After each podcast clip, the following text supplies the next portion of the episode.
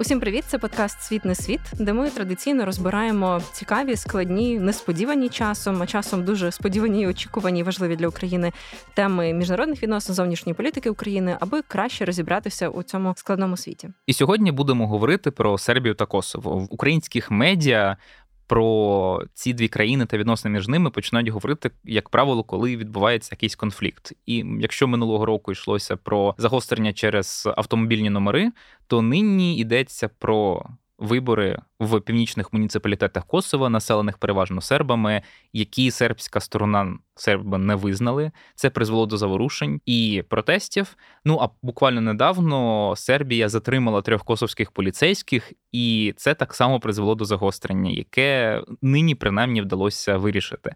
І все це відбувається на тлі спроб Європейського союзу примирити Белград і Приштину, але. Поки що до певних конкретних результатів це, на жаль, не призвело.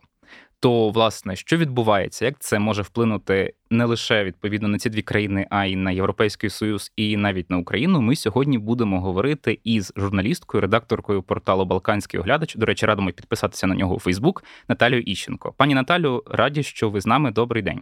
Добрий день, вітання з Балкан. Дякуємо, що долучилися. Нам буде дуже цінно і цікава ваша думка. Напевно, одразу ми традиційно хочемо розпочати з якогось більш загального контексту, щоб дати нашим слухачам розуміння, про що сьогодні йтиметься, і про які саме загострення ми говоримо, чому ми говоримо про це саме зараз.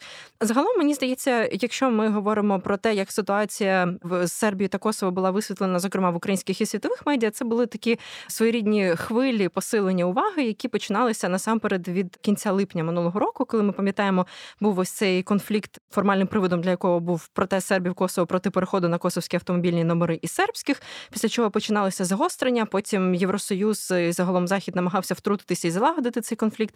Можливо, ви можете виділити якось наскільки це можливо коротко, якісь основні віхи в цьому конфлікті, який розвивався впродовж року. Що нам найголовніше треба знати в процесі, от е, надходження до цієї точки, де ми зараз у цьому. Знаєте, я б насправді говорила не про останній цей період часу, а про більш довгий. В цьому році, 2023-му, вже 10 років з угоди, яку не те, що підписали, там був е, трохи інший формат, на яку погодилися і Белград, і Приштіна це була для нас буде зрозуміло, якщо я назову мирну угоду. Ну тобто угода про нормалізацію відносин між Косово і Сербією, якраз ці порозуміння і домовленості були досягнуті за посередництва. Європейського союзу потім ще були додаткові домовленості, але от початок якраз був в 2013 році в Брюсселі, і тому оцей процес і цей комплект документів називається Брюссельськими угодами. І ось пройшло 10 років, але втілення домовленості, які були досягнуті, вони досі є на порядку денному, тому що вони досі не втілені в життя. І загострення останніх якраз місяців, там півтора-два року, якраз пов'язане з тим, що і Косово, і Сербія почали якось іти на більш радикальні кроки, іти на загострення, тому що вони зрозуміли, що нічого не відбувається. Обіцянки, які давав Європейський Союз, не виконуються. Обіцянки, які давала інша сторона, теж залишились на папері, тобто щось потрібно робити. І якраз от стосовно цих номерів заміни сербських на косовських, домовленість на те, що всі автомобілі, які зареєстровані в Косово, будуть мати косовські номери, вона теж була досягнута ніби. Але коли Косово на практиці почало втілювати цю нібито існуючу домовленість, серби почали протестувати, дійшло до блокування там доріг і взагалі до деяких точкових силових зіткнень. Хоча нібито домовленість була. А з іншого боку, серби кажуть, ми ще в 13-15 році домовилися, що буде надана ну фактично автономія сербам в Косово, створена так звана асоціація сербських муніципалітетів. Це регіон з особливим статусом, який мав об'єднати три муніципалітета на півночі Косова. І передбачалося, що в них будуть трохи інші взагалі повноваження у цих місцевих органів влади, які будуть створені особливі, ніж в інших е, муніципалітетів Республіки Косово. По факту йшлося про те, що над е, цим регіоном збереже контроль держава Сербія, і, хоча юридично можливо, це будуть райони які від будуть відноситися до Косова, хоча Сербія, звичайно, це не признає, але світова спільнота в більшості признає. Да? То де-факто Сербія могла спокійно керувати цими регіонами як своїми внутрішніми якимось районами або областями. Але Косово в процесі якраз втілення цих брюссельських домовленостей воно дало ці положення угод на аналіз до Конституційного суду, і Конституційний суд Косово визнав, що створення якихось особливих регіонів є порушенням унітарного статусу Республіки Косово, який закріплений в Конституції цієї частково визнаної держави. І для Косово створення от саме цих автономій, незрозумілих, які не відповідають Конституції, є неприйнятним. Але для Сербії це є принциповий момент номер один, без втілення якого в життя вони не хочуть абсолютно нічого робити в напрямку покращення відношення з Косово або виконання якихось там домовленостей, які вимагає від них Європейський Союз якраз на косовському напрямку. І ось цей тупік. Е, косовари не хочуть е, робити цю асоціацію, е, але хочуть втілювати інші якісь домовленості. А серби не погоджуються абсолютно ні на які втілення інших домовленостей без цієї асоціації. Ну тобто 10 років такий ювілей, і якраз саме те, що дуже довго чекали обидві сторони, що можливо міжнародні посередники якось розрулять, так би мовити, цю ситуацію, вони почали просто радикалізувати свою позицію, і що і призвело до загострення. Ви згадали про цей важливий аспект про ці асоціації сербських муніципалітетів, але тут цікаво ще зрозуміти, які ще є позиції в цьому плані нормалізації, які пропонує Європейський Союз, і як він намагається наштовхнути обидві сторони на компроміс. Наскільки я розумію, там же також цей план передбачає згоду Білграда на членство Косово в деяких міжнародних організаціях, і це цікавий момент, тому що, начебто, це має легітимізувати загалом Косово як державу певною мірою на міжнародній арені. Ми знаємо, що це частково визнана держава, чию незалежність визнає близько сотні держав-членів ООН. І в 2008 році Косово проголосило в односторонньому порядку свою незалежність. Наскільки справді цей крок, на який може погодитися Сербія, ось в цьому аспекті? Чи це реально і чи це якось може нормалізувати ці відносини між ними?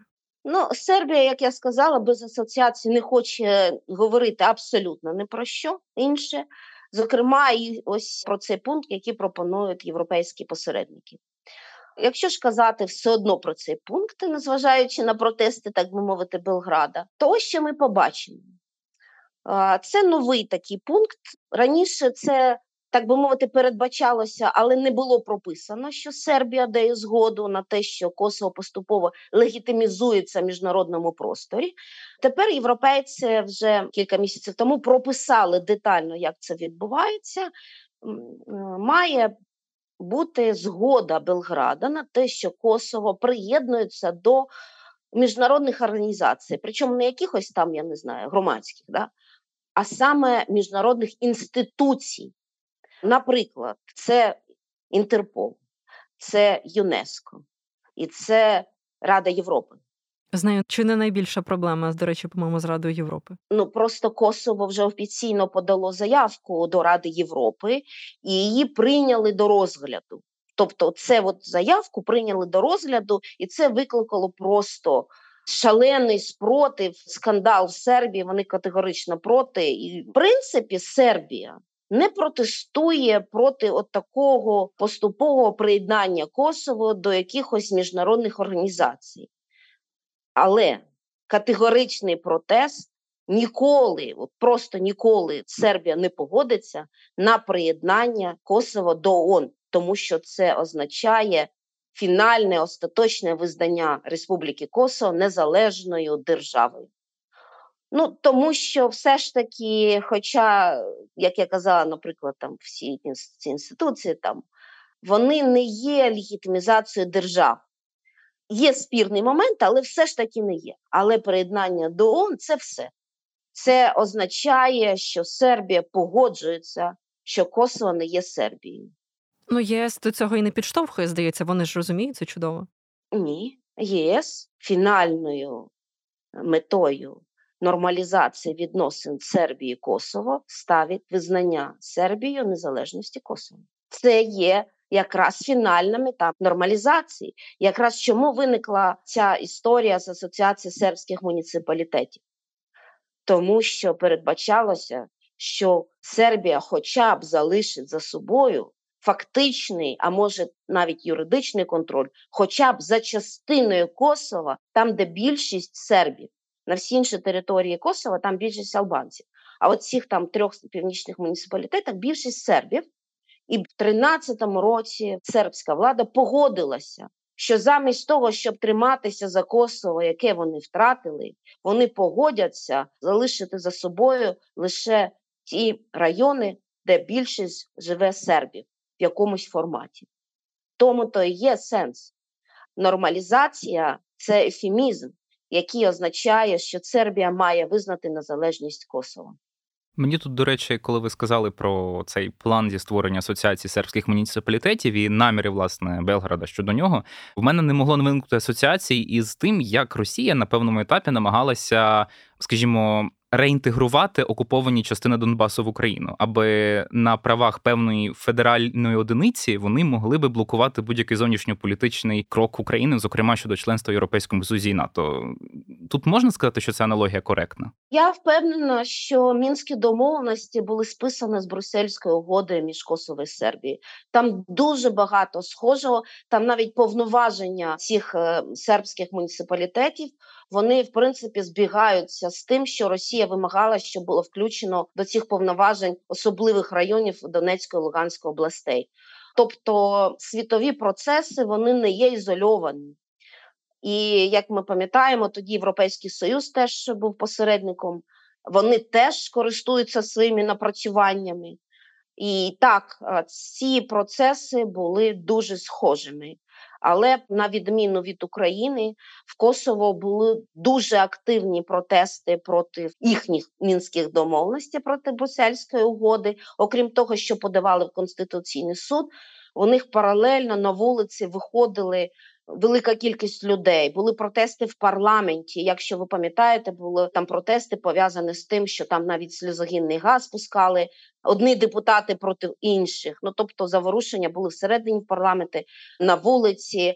І якраз на хвилі тих протестів проти, так би мовити, планів оцих мирних, які передбачали ну фактично розділ Косова і до влади прийшла партія, яка ініціювала і очолювала тоді ці протести. І нинішня влада Косова, якраз е, ну, Альбін Курті, якраз прем'єр-міністр, він керував всіми цими протестами проти Асоціації сербських муніципалітетів. І тут є різниця, тому що Україна тоді навпаки дуже підтримувала мирні угоди на рівні влади і намагалася їх е, якось втілювати. Ви пам'ятаєте, ті рішення були, протести були, але не вони не були масовими. І є схожість, є і різниця, що стосується самих документів. Да, принципова позиція вона схожа, що створення такого анклаву, який фактично буде керуватися сусідньою державою. Е, ми ще детальніше повернемося до власне безпосередньо спроб нормалізації відносин між Сербією та Косовом. Я би хотів повернутися до актуальніших подій. А одна з тих власне ситуації, яка і призвела до того, що в українських змі також звернули увагу на те, що відбувається в Косово, це вибори, які відбулися якраз у тих от муніципалітетах, що переважно населені косовськими сербами в квітні. На них, як ми знаємо, була дуже низька явка. Їх бойкотували власне по суті сербське населення. І в результаті до влади прийшли мери, яких переважна більшість населення там взагалі не визнавала. Як ми знаємо, тоді також відбулися заворушення, які призвели власне до сутичок між косовськими сербами і навіть миротворцями НАТО та представниками цивільної місії ЄС. Це призвело до численної ескалації. Але тут особисто мене цікавий той момент, що відповідальність на це повністю поклали на Косово, і західні держави, передусім США, навіть запровадили вперше, якщо не помиляюся, певні санкції проти Косова, там що стосується обмеження щодо візитів високопосадовців, замороження певних фінансових програм. А як ви гадаєте, наскільки коректним в цьому випадку було покладати відповідальність саме на Приштину безпосередньо? Тому що Сербія, здається, вона з цієї ситуації вийшла умовним моральним переможцем, якщо так можна сказати. Там насправді відбулося ось що. Як ви знаєте, Косово завжди, як е, почалася взагалі війна, користувалася підтримкою Заходу. Дуже потужну підтримку, особливо американською. В Косово є, наприклад, пам'ятники колишнім американським президентам. Там дуже поважають Мадлен Олбрайт. Вони вважають, що американські лідери зробили дуже багато для того, щоб Косово здобуло незалежність. Але в якийсь момент е, в американській еліті, в американському політикумі відбулася така, знаєте, втома від е, Косова. А з іншого боку, коли до влади прийшов Трамп в Америці, то Сербія змогла активізувати свої лобистські зусилля. Вони знайшли спільну мову з адміністрації Трампа і почали просувати свій порядок денний в Вашингтоні. І вперше з часів е, війни Косово виявилося не фаворитом, так би мовити, в цьому конфлікті. Косово навпаки постало стороною, яка щось робить не так, а Сербія навпаки все робить правильно. Такий момент був. І я можу сказати, що в Європі теж спостерігається саме така тенденція. Ми знаємо, що якраз останні роки відправили на суд в Гагу, в Гагську в'язницю лідерів Косова, які керували армією визволення Косова, а потім були політичними лідерами і державними лідерами Косова. Це колишній президент і прем'єр Хашим Тачі, це колишні спікери, колишні депутати, і вони не були так званими польовими командирами. Вони були там. Був так званий політичний директор армії визволення Косова, який представляв Косово в міжнародних переговорах і підписував мирні плани.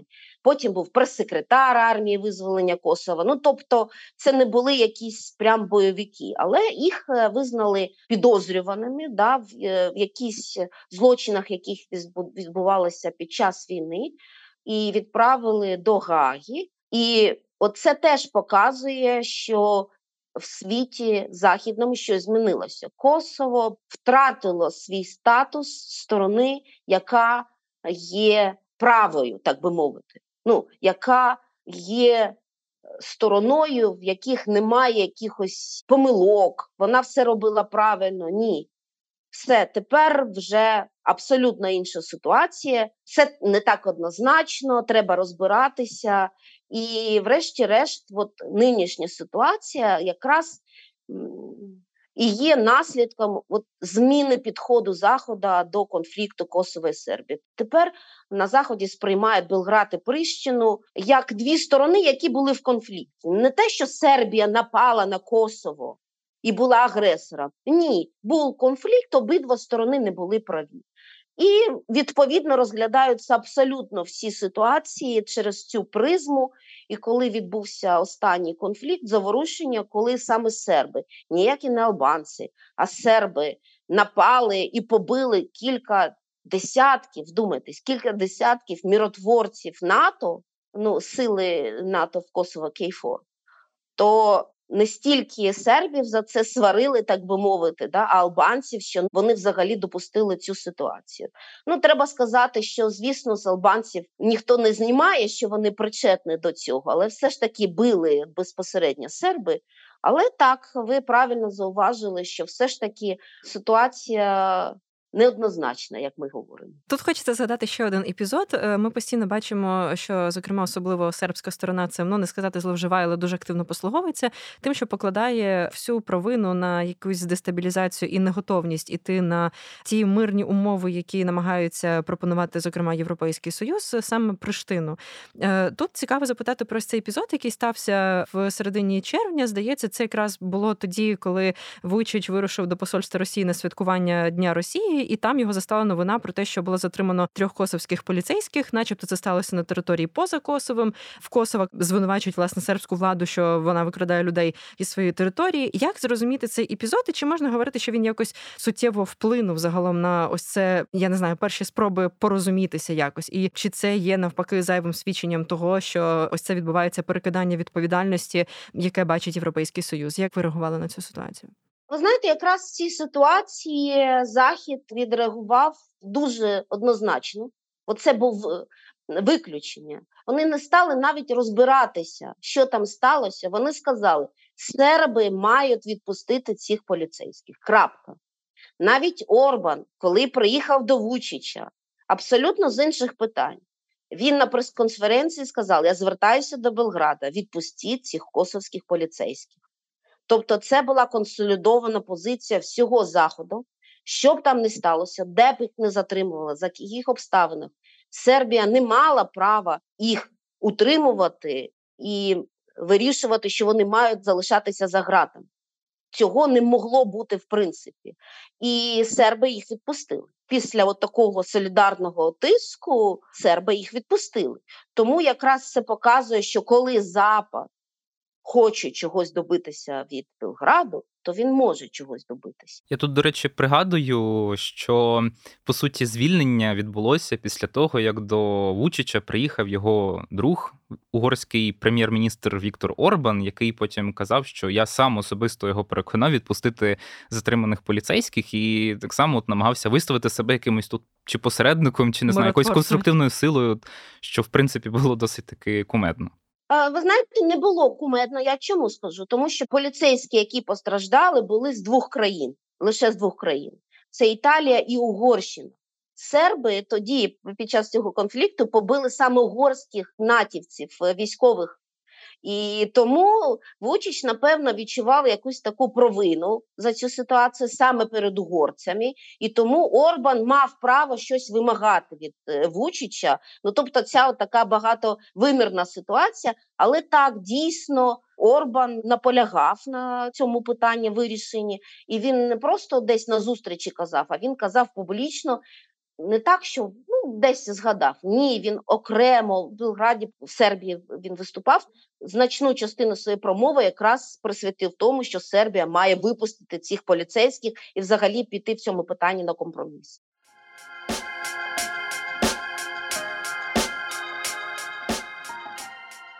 А тепер я з вашого дозволу перейшов би до внутрішніх подій у Сербії, бо там насправді теж багато цікавого, як здається. Ми пам'ятаємо, що на початку травня сталися дві трагедії з. По суті, інтервалом в один день, коли в результаті двох масових розстрілів загинули близько двох десятків людей для Сербії. Це як подивитися, принаймні зі статистики такого давно не було. Хоча в країні досить таки велика проблема із безконтрольним обігом зброї. І після цього, що так само здивувало мене особисто, уже понад два місяці поспіль регулярно відбуваються масові протести, які спершу мали принаймні так здається забарвлення по суті просто як протест проти насильства, але вже в останні конкретно тижні це чіткий антиурядовий протест, де є конкретні вимоги, зокрема відставка президента Олександра Вучича, відставка керівника служби безпеки, відставка уже відбулася міністра освіти, міністра внутрішніх справ. І так само там вимоги щодо скасування ліцензій приурядовим телеканалам, до яких часто завітає Вучич і дає їм інтерв'ю. Тобто Здається, що це досить таки серйозний виклик для влади Вучича, тим паче, що інтенсивність цих протестів, принаймні як подивитися, не спадає взагалі. Зрештою, ми знаємо, що Вучич погодився на якісь там умовні дострокові вибори, але не сказав конкретно, коли вони саме відбудуться. І все ж, як ви оцінюєте ці протести? Чи вважаєте, що вони можуть кинути реальний виклик його владі і призвести до певних несистемних, але хоча б відчутних змін?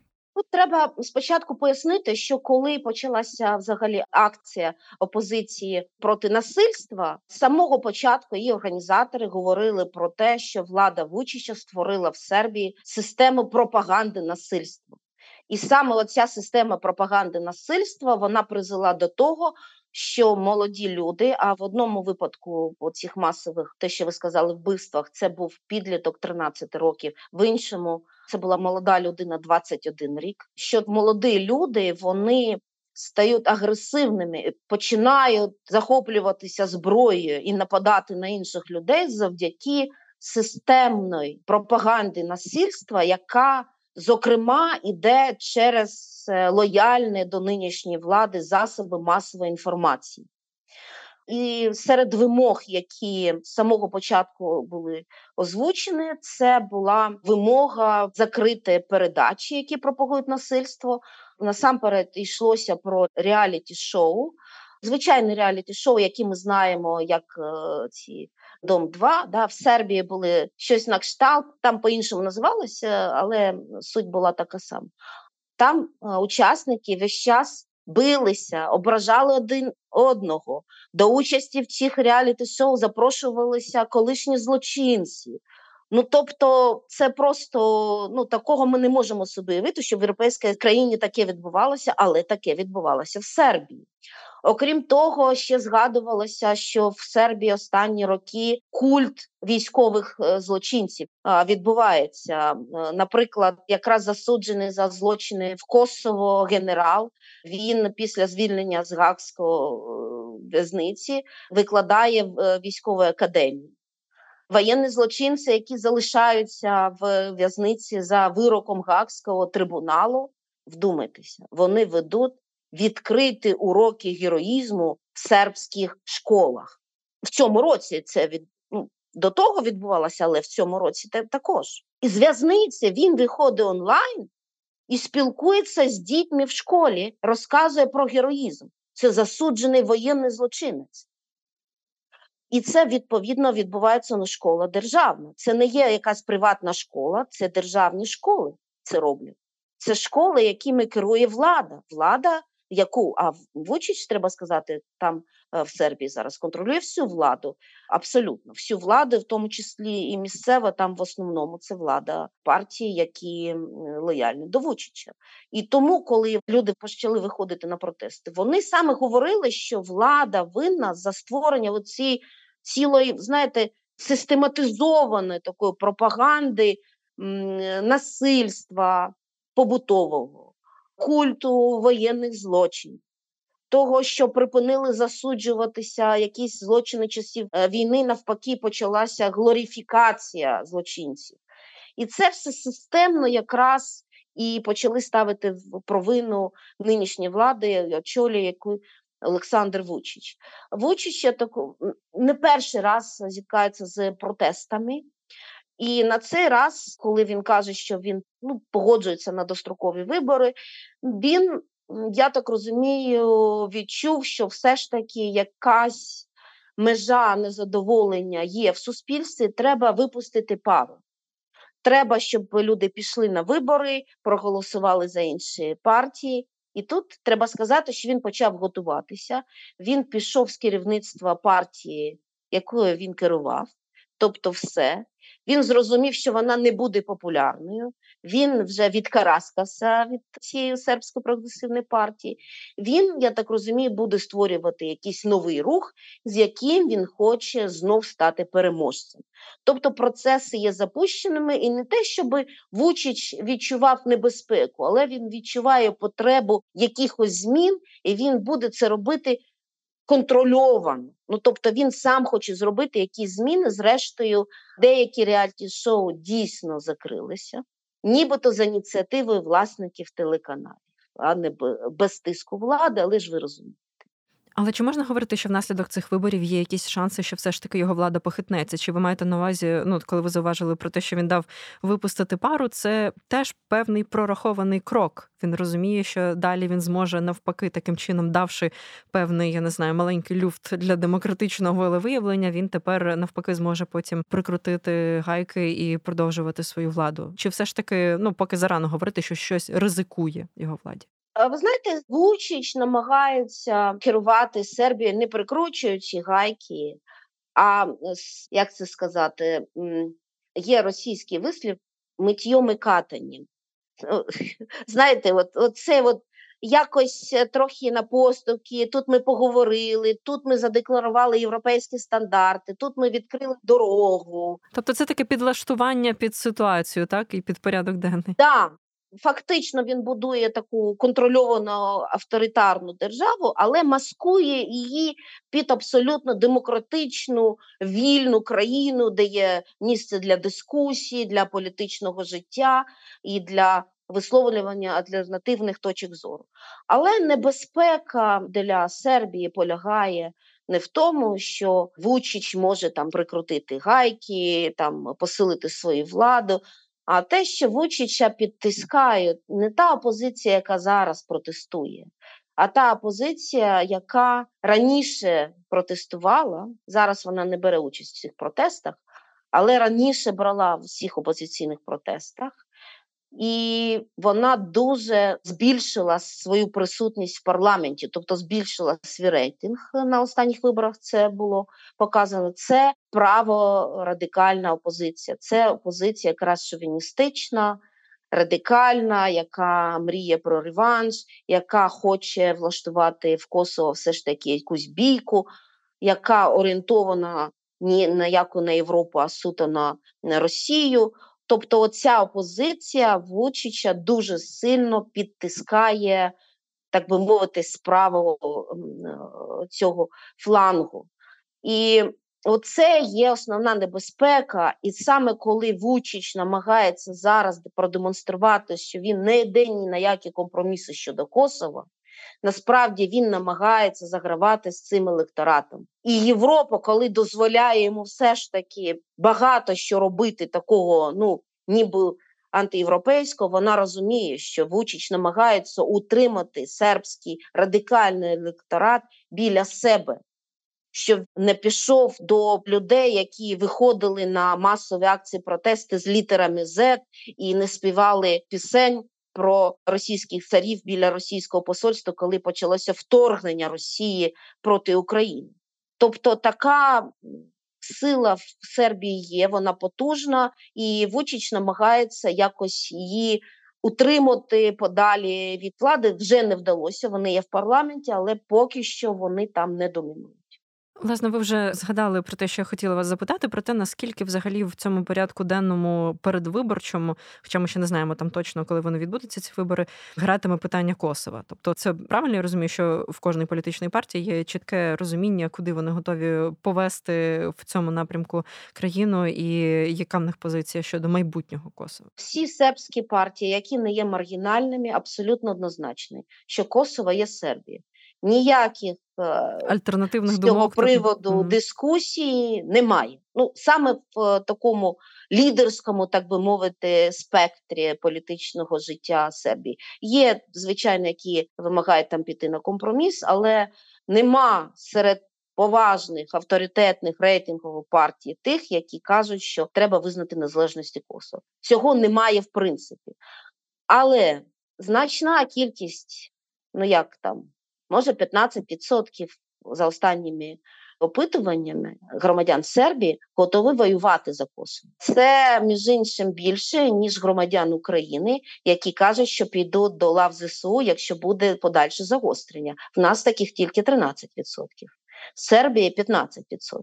Звісно, похибка, але ви розумієте, це означає, що Сербів достатньо для того, щоб якщо хтось з політиків скаже, все, ми підемо на Косово війною, вони зможуть набрати для цього людей.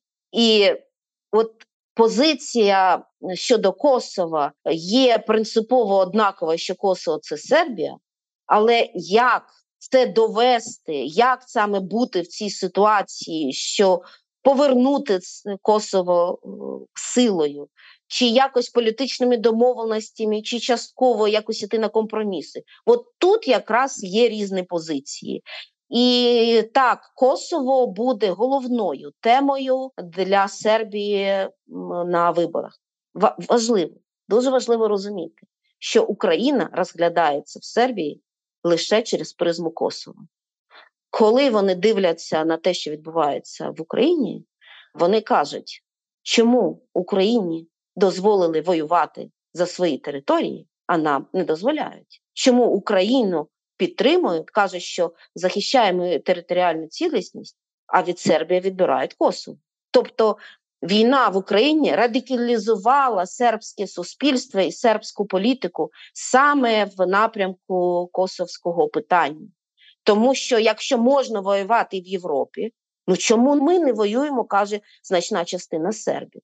Не обов'язково, так би мовити, вже зі зброєю, але якось дипломатично треба тоді активізуватися. Що власне відбувається, і саме Вучич частково теж радикалізувався і він весь час згадує про Україну, чому подвійні стандарти, чому вважають, що ми малі, на нас не зважають, а Україна велика, тому їй можна воювати, а нам не можна. Українців поважають, а чому сербів не поважають? Це просто він весь час про це згадує. І про бомбардування Белграда силами НАТО теж згадує постійно в цьому контексті. Пам'ятаю, так і якраз Белград бомбардували саме через Косово, не через інші якісь колишньої республіки Югославія саме через Косово.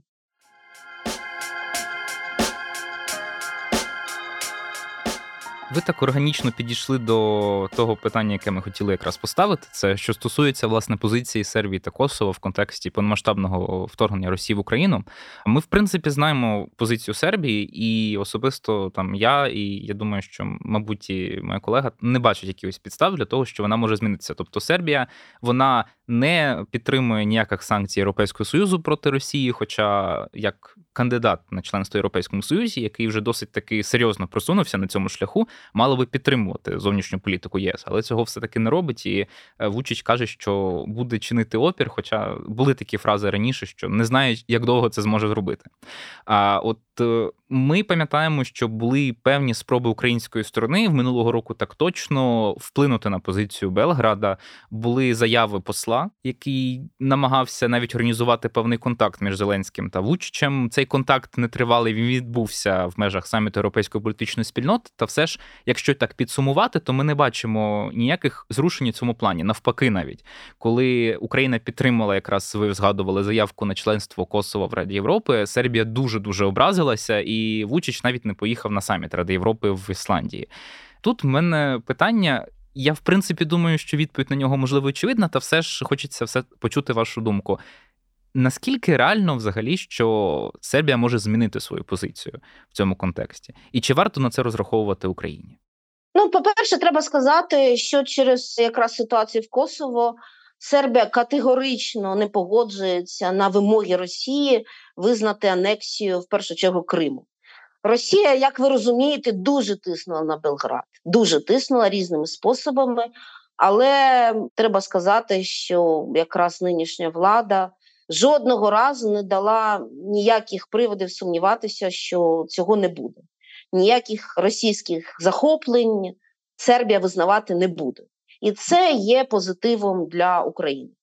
На цьому, власне, позитив закінчується, тому що, можливо, було б ще говорити щось треба про те, що Сербія надає гуманітарну допомогу, допомагає біженцям, але кількість е, українських біженців в Сербії дуже мала. В основному це є люди, які приїхали або через роботу, через свої особисті причини, чи через те, що в них вже були родичі там.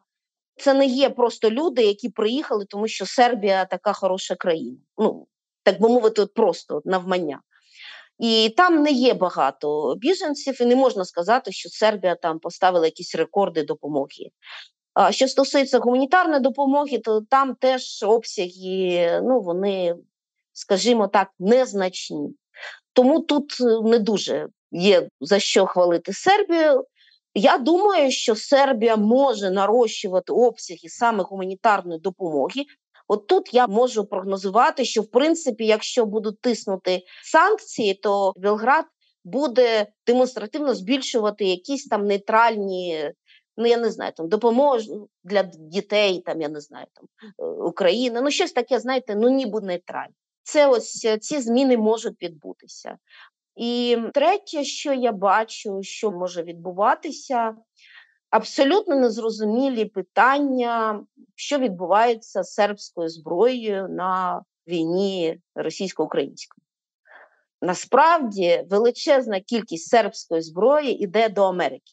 І навіть офіційно, практично, Белград визнає, що потім ця зброя може опинитися на фронті українському. Але поки що немає таких відомостей детальних про те, що відбувається. Можливо, якщо американці будуть дуже тиснути, то обсяги якраз цих постачань сербської зброї нібито до Сполучених Штатів, а потім кудись інше, можуть збільшуватись, тому що Сербія завжди може казати, що це продають якісь приватні компанії. Ми на це не впливаємо. В принципі, вона це вже казала. Оце ще може збільшуватися. Обсяги відповідно зміни в цьому напрямку можуть відбуватися. А тепер, що стосується безпосередньо санкцій, справа в тому, що Сербія не просто є кандидатом на вступ до Європейського Союзу вона вже почала свій вступ. Тобто вона в процесі вступу вже. Вона купу провела юридичних процедур і вже фактично зайшла в такий зал очікуваний Європейського Союзу. Вже Вона знаходиться не зовні будинку Європейського Союзу, а вже всередині, тільки в якихось допоміжних приміщень. І для Сербії обов'язково є приєднання до санкцій е, проти Росії це не є таким бажанням, може чи не може. Ні, Сербія це має зробити. Європейський Союз про це весь час говорить. І коли Європейський Союз нарешті від слов перейде до справи, і нарешті запровадить санкції проти Сербії за те, що вона не запроваджує санкції проти Росії, тоді Сербія може нарешті піти на запровадження якихось санкцій проти Росії. Можливо, це будуть не всі, можливо, деякі будуть суто символічні. Але якщо дійсно постане питання економічних санкцій Європейського Союзу проти Сербії, Білград піде на компроміс. Про це вже натякав сам Вучич і інші представники влади, що таке буде відбутися. Але до санкцій зараз Європейський Союз вирішила зайнятися питанням Косово. І останні заяви про санкції були пов'язані саме з Косово. Борель буквально пару днів тому заявив, що якщо Белград і Приштина не будуть іти на зустріч один одного і не будуть виконувати план, запропонований європейцями, то будуть запроваджені санкції як проти Косово, так і проти Сербії. І в основному вони будуть носити політично-економічний характер. Тобто, поки що до санкцій проти Росії зараз Сербія перебуває в стані загрози санкцій, якщо вона не нормалізує відносини з Косовом. Одразу хочеться запитати тут про санкції про Косово, але в іншому ключі. Сербія, ви вже згадали, там не підтримує і навряд чи буде якась суттєва зміна позиції. А Косово ми знаємо, що в 2014 році ну, власне почала свій санкційний тиск проти Росії. І, зокрема, це сталося у вересні, якщо не помиляюсь, 2014 року. Тоді ще на той момент проти анексії Криму та вторгнення Росії на Донбас влада запровадила санкції. Це було важливим таким жестом підтримки, напевно, на адресу України. Після 24 лютого минулого року з'явили з'явилися дискусії про те, що все ж таки Косово, на відміну від Сербії, багато чим допомагає Україні, крім збройної підтримки. Але чи можна тут говорити про те, що це стане якимось ваговим аргументом для України, врешті-решт подумати про те, щоб визнати незалежність Косова? І, зокрема, в цьому контексті, напевно, варто задати дискусію, яку ви згадали на початку, про вступ Косова до Ради Європи. Наскільки взагалі логічно говорити про те, що одного дня може статися таке, що Україна визнає Косово, і чи це може бути от якраз зараз на тлі повномасштабного вторгнення? Ви знаєте, це дуже складне питання, але європейський план щодо нормалізації відносин Белграду і Прищини полегшив відповідь на нього. Я поясню, чому тому, що європейський план включає там багато пунктів, дуже але є один з пунктів, який передбачає, що якщо там Сербія зробить те, Косово те, там на якомусь етапі це такий пряник для Косово. Косово визнають країни Європейського Союзу, які досі його не визнали. Це колись буде, це прописано в європейському плані, і Україні треба прив'язатися до цього пункту. Тому що якщо це відбудеться, в Україні не буде жодних виправдань перед нашими західними партнерами, що ми не визнаємо Косово. Розумієте, поки що, поки дійсно кілька країн НАТО, ЄС не визнали Косово, ми можемо показувати на них пальцями, казати: О, дивіться, ось що у вас відбувається, а ви нам щось кажете. А коли це відбудеться і вони такі визнають, ну це, наприклад, там наш сусід Словаччина, Румунія, це е, Іспанія, це Кіпр.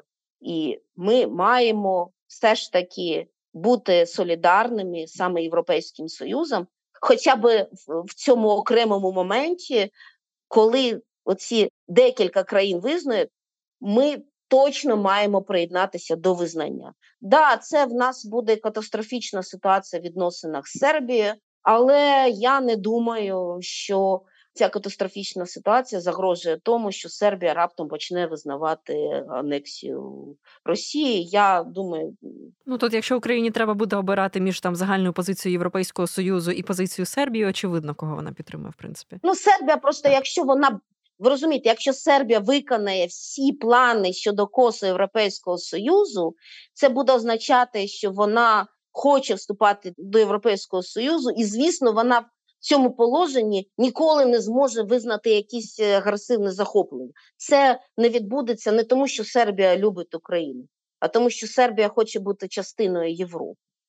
Тут так, от щоб трошки мабуть, підсумувати нашу розмову, і я не думаю, що тут можна, мабуть, багато уваги цьому приділяти конкретно. Хотілося б спитати вас загалом про російський чинник впливу на сербсько-косовські відносини та сербсько-косовське протистояння. Ми вже згадували, скажімо, що це затримання косовських поліцейських відбулося, коли Вучич був абсолютно випадково на святкуванні Дня Росії в посольстві власне Москви в Белграді. Також можна згадати, що одразу після того як почалися загострення і заворушення на тлі протестів косовських сербів у північних муніципалітетах, то Вучич наступного ж дня поїхав на прийом до російського посла і з ним також говорив. От Росія намагається якимось чином ну показати свою підтримку Сербії, і це в принципі зрозуміло. Вони традиційно сприймаються як якісь такі союзники. Але все ж, якщо говорити про нинішню ситуацію, і, зокрема, з огляду на те, що як видається, принаймні Європейський Союз намагається перехопити ініціативу і спробувати примирити Белград і Приштину. Чи можна сказати, що вплив Росії тут слабне? Чи можна сказати, що Росія, ну очевидно, що вона зацікавлена в дестабілізації цього регіону, аби зберегти свій вплив, але все ж чи можна сказати, що вона поступово здає свої позиції, і вже не так актуально говорити про те, що вона там має якийсь серйозний вплив? Цього не можна казати, і цього ніколи не буде можна казати, поки Росія є членом Ради безпеки ООН. Про це весь час каже сам Вучич, пояснюючи, чому вони орієнтуються на Москву. Він каже тільки про Раду безпеки ООН. Дуже прагматично, відверто, нічого іншого. Він вже не каже ні про братерство, ні про я не знаю, православ'я, слов'янство, абсолютно нічого є тільки прагматизм, те, що Росія блокує всі, так би мовити, антисербські рішення в Раді безпеки ООН. Наприклад, окрім Косово, те, що Росія пообіцяла, що ніколи не допустить те, щоб Косово стало членом ООН, поки є в цьому органі. Це перше, да? але це інше є питання. Свого часу вже коли, до речі, почалася війна Росії проти України, десь в 2015 році, делегація російська в Раді безпеки ООН заблокувала визнання геноциду в Сребрениці. Це зробила Росія, і Сербія дуже вдячна Росії, тому що Белград вважає, що визнання геноциду Сербії це дорівнює визнання сербів народом, який вчиняє геноцид. Ну тобто геноцидним народом, який творить геноцид. Не те, що там окремі якісь злочинці були, які це зробили. Не серби це сприймають як стосується кожного серба. І серби дуже вдячні Росії за підтримку. Вони сподіваються на подальшу підтримку Росії і, зрештою, ані Європейський Союз як інституція, ані НАТО як інституція, ані провідна країна Європейського Союзу і НАТО Німеччина. Вони не є членами Ради безпеки ООН, Росія є. І тому вона має вагу і буде її мати надалі.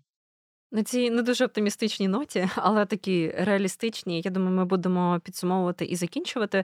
Я думаю, ми змогли окреслити бодай якимись штрихами ту ситуацію, яка зараз відбувається між Сербією і Косово, і планами Європейського союзу якось намагатися їх наштовхнути на компроміси, врегулювати, нормалізувати цю ситуацію. Власне, як називається цей план нормалізації, і що саме цьому заважає поки що. Я думаю, до цієї теми ми ще будемо повертатися неодноразово.